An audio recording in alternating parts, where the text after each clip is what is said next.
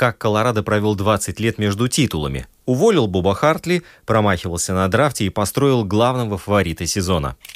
Перед началом того чемпионского плей-офф Беднер сказал, «План прост. Если ты выигрываешь, то остаешься на следующий матч. Если проигрываешь, выходит другой вратарь». Они полностью контролировали финансы сына с самого начала его карьеры в НХЛ, иногда прибегая даже к манипуляциям. Джек Джонсон смог пережить эту историю и продолжает играть в хоккей.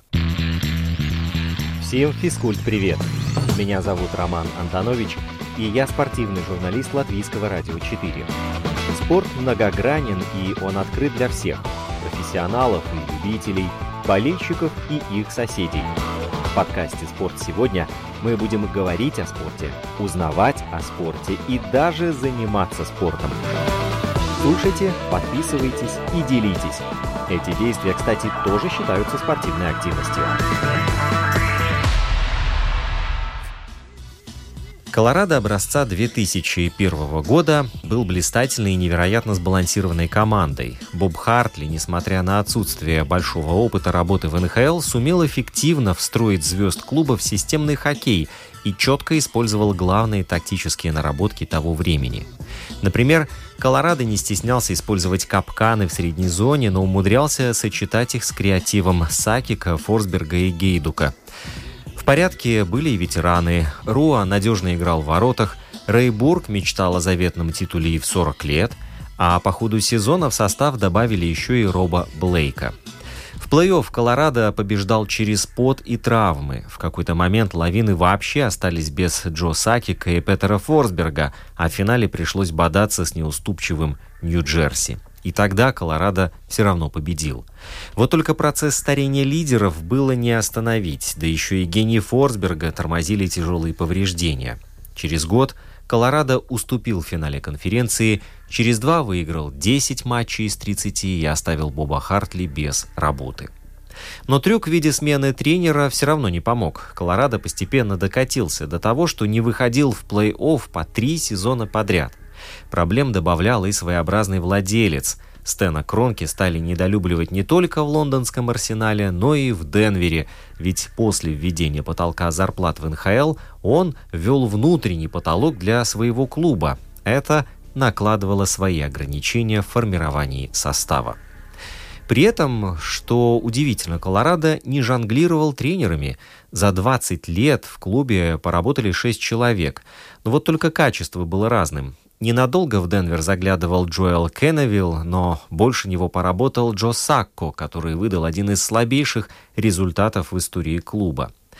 Забавно, но цифры Патрика Роа и Тони Гренато вводят в заблуждение.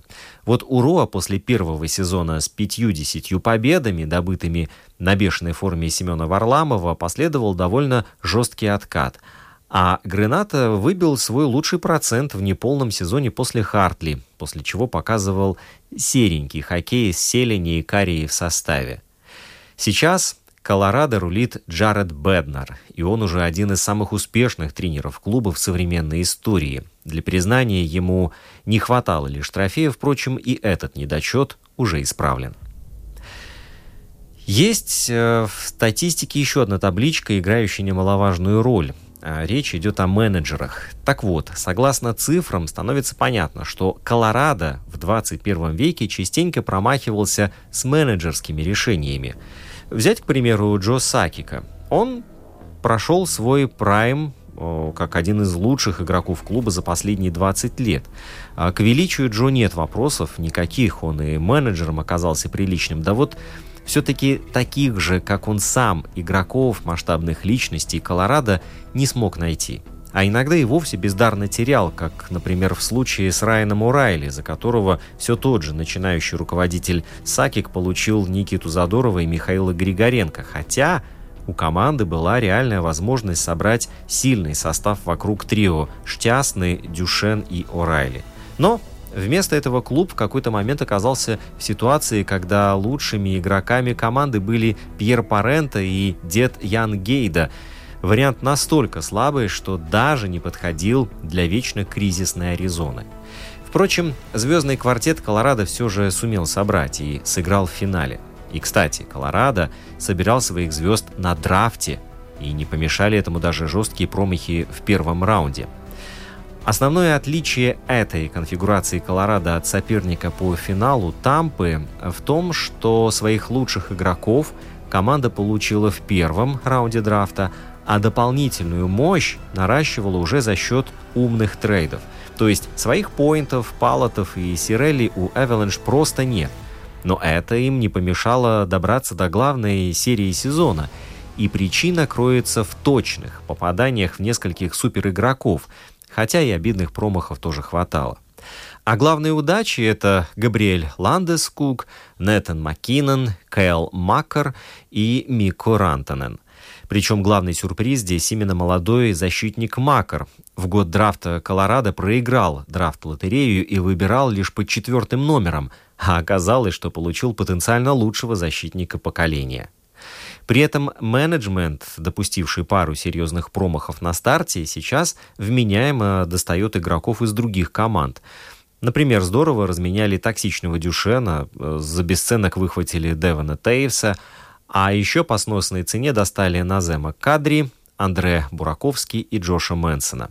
По совокупности ошибок и удачных решений этот титул, этот Кубок Стэнли, Колорадо более чем заслуженный, и дорога длиной в 20 лет завершилась весьма достойно. Обыграли, вероятно, одну из лучших команд в истории. А сейчас у меня для вас есть э, две истории, которые причастны к триумфу Колорадо.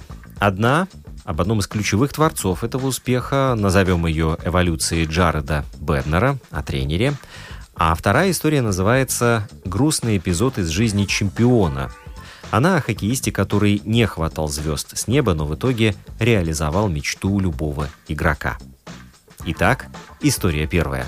Эволюция Джареда Беднера – Игровая карьера паренька из Йорктауна, который не был задрафтован ни одним клубом НХЛ, получилась достаточно скромной. До вершин не добрался и даже на уровне фармов играл совсем немного. Единственное, в чем у Джареда игрока не было недостатка, так это в штрафных минутах. 150-200 за сезон, это его обычная статистика. Беднер не был тавгаем при этом, он просто играл в силовой хоккей и периодически вступался за партнеров. Плюс Специфика лиги третьего уровня. Благо, габариты позволяли. Он и сейчас, кстати, на скамейке Колорадо выглядит достаточно внушительно. То есть, представляете, пиджак и рядом хоккейная экипировка. Но грозным защитником Беднер был только на льду. За пределами площадки он много времени проводил с тренерами, живо интересовался тактикой, активно участвовал в подготовке к играм. Вот тут, пожалуй, и кроется отправная точка в следующий этап его карьеры. К тренерской работе Беднера привел скаут Вашингтона Джейсон Фитсимонс ровно 20 лет назад – Фитсимонс, работавший тогда ассистентом в Стингрейс, получил назначение главным тренером и нуждался в надежных помощниках. А Джареда он хорошо знал, они даже играли вместе. Люди спрашивают меня, почему Джаред? Я просто видел, как он занимается своим делом. Он внимательный человек, знающий все до мелочей. И он многому научил меня, когда я был еще ассистентом. Беднер жил за углом от Фитсимонса, и когда тот позвал его поболтать, Джаред долго отказывался вешать коньки на гвоздь. По воспоминаниям Джейсона потребовалась даже долгая аргументированная беседа плюс 7 кружек пива, чтобы уговорить Беднера закончить карьеру игрока в 30 лет и стать тренером. Четыре года Джаред провел в качестве ассистента, а затем, когда Фитсимонс ушел на повышение в Вашингтон, стал главным тренером. В первый же сезон Беднер вывел Стингрейс в финал конференции ЦХЛ, а в следующем уже взял кубок.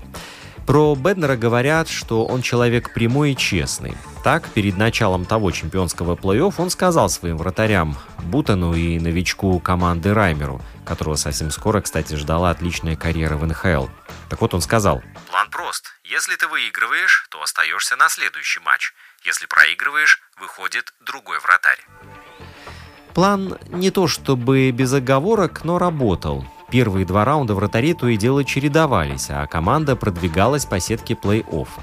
В третьем опытный Бутон отстоял без поражений. В финале вратари снова менялись. Бутон выиграл первый матч, но второй проиграл. Раймер выиграл два следующих, но проиграл в пятом. Бутен проиграл шестой. И что сделал Беднер? Правильно, поставил Раймера на решающий матч финала, даже несмотря на то, что тот проводил первый профессиональный сезон. Так вот, та победа позволила Беднеру подняться на ступеньку выше. Следующие семь лет тренер Джаред Беднер провел в АХЛ. Он работал в системе Сент-Луиса и Коламбуса. В сезоне 15-16 он выиграл свой второй трофей – Кубок Колдера. В той команде сверкали будущие звезды Blue Jackets – Зак Варенский и Оливер Бьоркстранд. А вратари Корписал и Форсберг сыграли примерно поровну. Кажется, один из секретов Беднера в том, что ему удается установить очень теплые взаимоотношения внутри команды, где игроки по-настоящему переживают друг за друга. Беднер и его помощник Прат всегда уделяли большое внимание сплочению команды, будь то командные ужины, турниры по настольному теннису или боулингу. К концу того сезона наша команда была настоящей семьей. Это был лучший коллектив, в котором я когда-либо находился. Вспоминает Трент Фогельхубер, нынешний главный тренер «Монстров».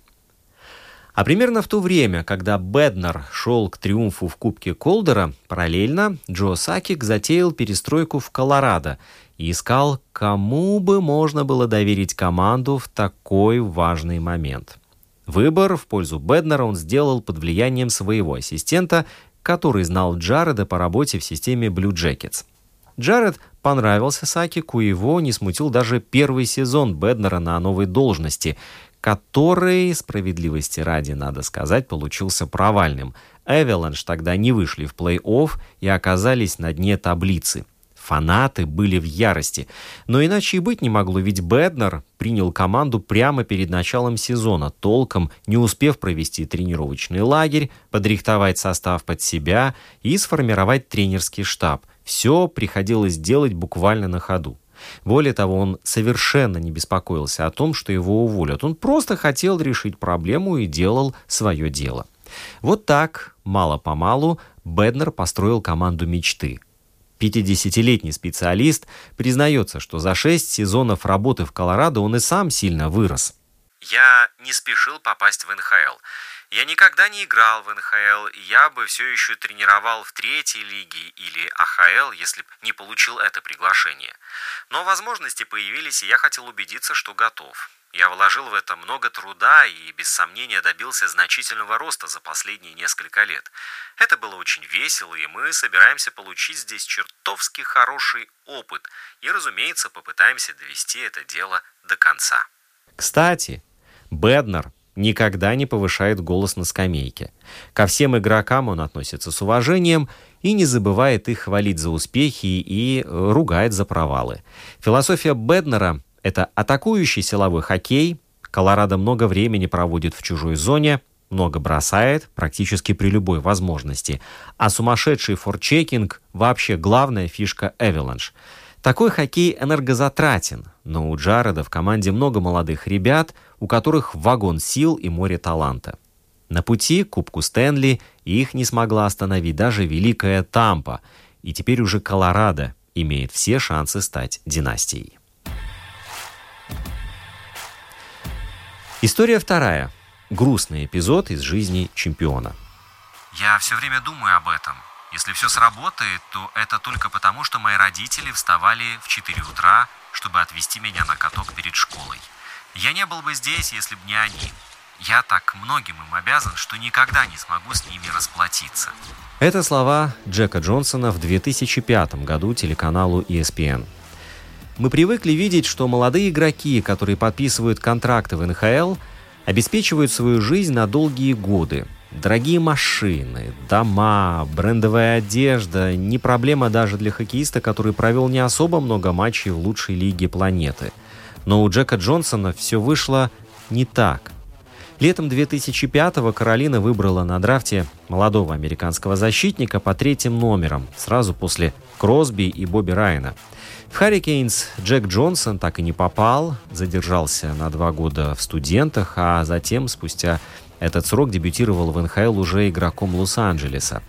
Его стандартный контракт новичка предусматривал бонусы, за счет которых он мог уже в первые три года заработать до 6,5 миллионов долларов.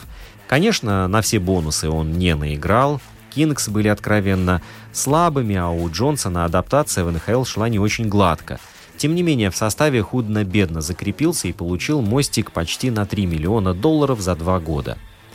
Там уже дела пошли получше, и задолго до истечения второго контракта Кингс выписали своему защитнику 30,5 миллионов на 7 лет.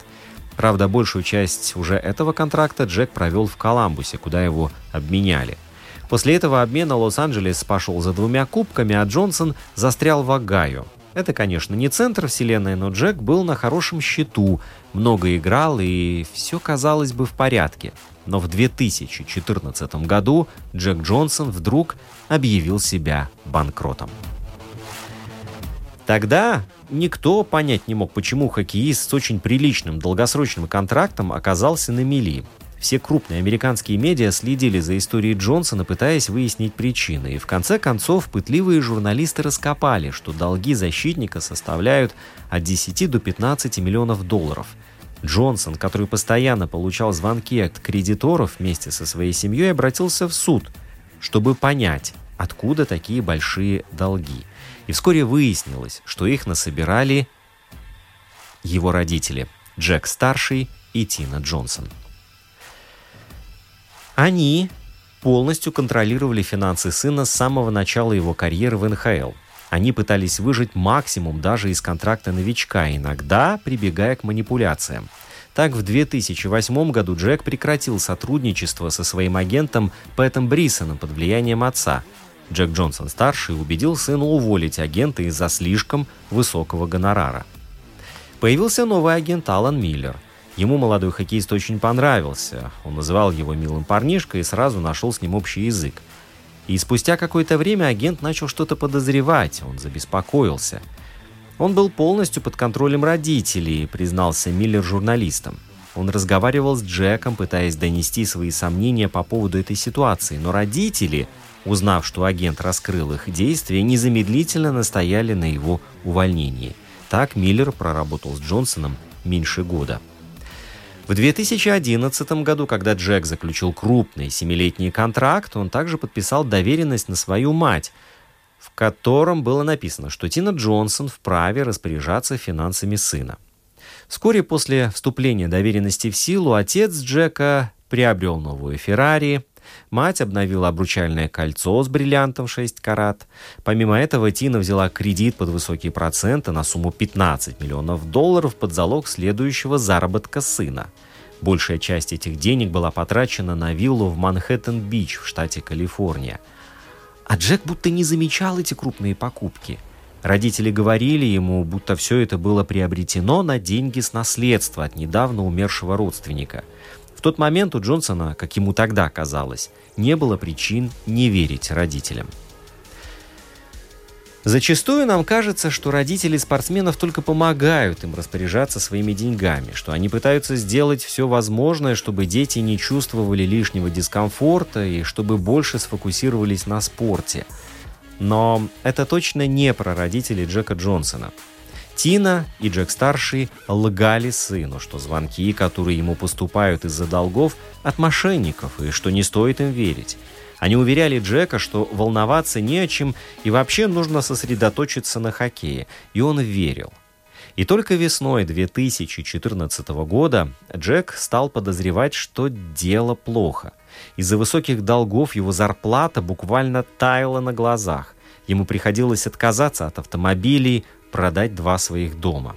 Но окончательно все прояснилось, когда Джек обручился с Келли Куин, сестрой квотербека Брэди Куина. Именно тогда он решил стать финансово независимым. Родители совсем не обрадовались скорой помолвке сына и всячески пытались отговорить его и оттянуть свадьбу. В общем, Джек перестал с ними общаться. Потом он нанял нужных специалистов и адвокатов, которые помогли ему выбраться из долговой ямы. Джонсон не стал настаивать на уголовном преследовании для своих родителей. Однако стало очевидно, что их отношения прежними уже не будут. Джек Джонсон, хоккеист, смог пережить эту историю и продолжает играть в свою любимую игру. Именно поэтому он попал в список номинантов на Билл Мастертон Трофи, то есть приз за высокое спортивное мастерство и преданность хоккею. Правда, таких больших контрактов в его карьере больше не было и уже вряд ли будут. Джеку 35. Позапрошлый сезон он почти целиком пропустил из-за травмы, а перед этим ни один клуб НХЛ не был готов дать ему даже минимальный контракт. «Завершение карьеры – это не всегда твой выбор», — говорил Джонсон. «Иногда просто никто не хочет дать тебе шанс». К счастью, возник вариант с просмотром в Колорадо, где уже был его давний партнер по американской сборной и однофамилец Эрик Джонсон. И вот тут все получилось как надо. Впервые в своей карьере Джек попал в команду, которая реально претендовала на Кубок Стэнли. Да, у него совсем узкая роль – да, ему доставалось совсем мало времени, но он играл, он все равно играл, и он выиграл. Его не сломали ни травмы, ни хоккейные неудачи, ни предательство самых близких людей на Земле. И кажется, этот Кубок Стэнли нужен был ему больше, чем любому другому из участников финала 2022 года. А в качестве эпилога у нас будет много-много пены. На улице настоящее пекло, и наверняка жарко, и хочется чего-то холодного и пенного. Да-да-да, это может сказать любой болельщик э, НХЛ. И забравший недавно Кубок Стэнли клуб Колорадо Эвеланш нашел оригинальный способ удовлетворить такую потребность фанатов, а заодно и провести классную маркетинговую акцию – Пивовары из местной компании выпустили ограниченную партию пива, которая сварена из ледяной стружки ледовой арены, на которой принимает гостей Колорадо. Технический титул был завоеван в гостевой игре, но первые две победы, практически предрешившие исход серии против Тампы Бэй, были добыты именно здесь. Чемпионский напиток доступен в барах-партнерах клуба. Кстати, маршрут чемпионского парада составлен таким образом, что автобус с командой проехал мимо каждого из них, что, безусловно, повлияло на их посещаемость, а разлив эксклюзивного пива повысил чек в заведениях. Согласитесь, это очень хороший продуманный ход, который только добавляет ценности от статуса партнера клуба. У пивоваренной компании, которая базируется в Колорадо, давние отношения с местным хоккейным клубом, а победа в финале Кубка Стэнли стала поводом для необычной акции. Как утверждают пивовары, Использование льда прямо с хоккейной арены совершенно гигиенично, ведь при варенье использовали дополнительную фильтрацию, а вот вкус победы только придает напитку яркости. Инстаграм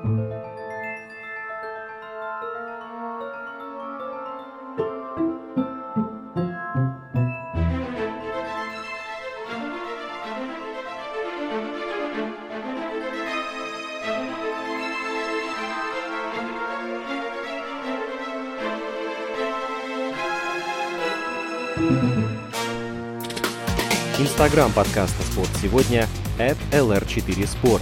Домашняя страница радиоканала lr4.lv, страница в Фейсбуке «Латвийское радио 4». Слушайте, подписывайтесь и делитесь. Мы с вами скоро встретимся вновь.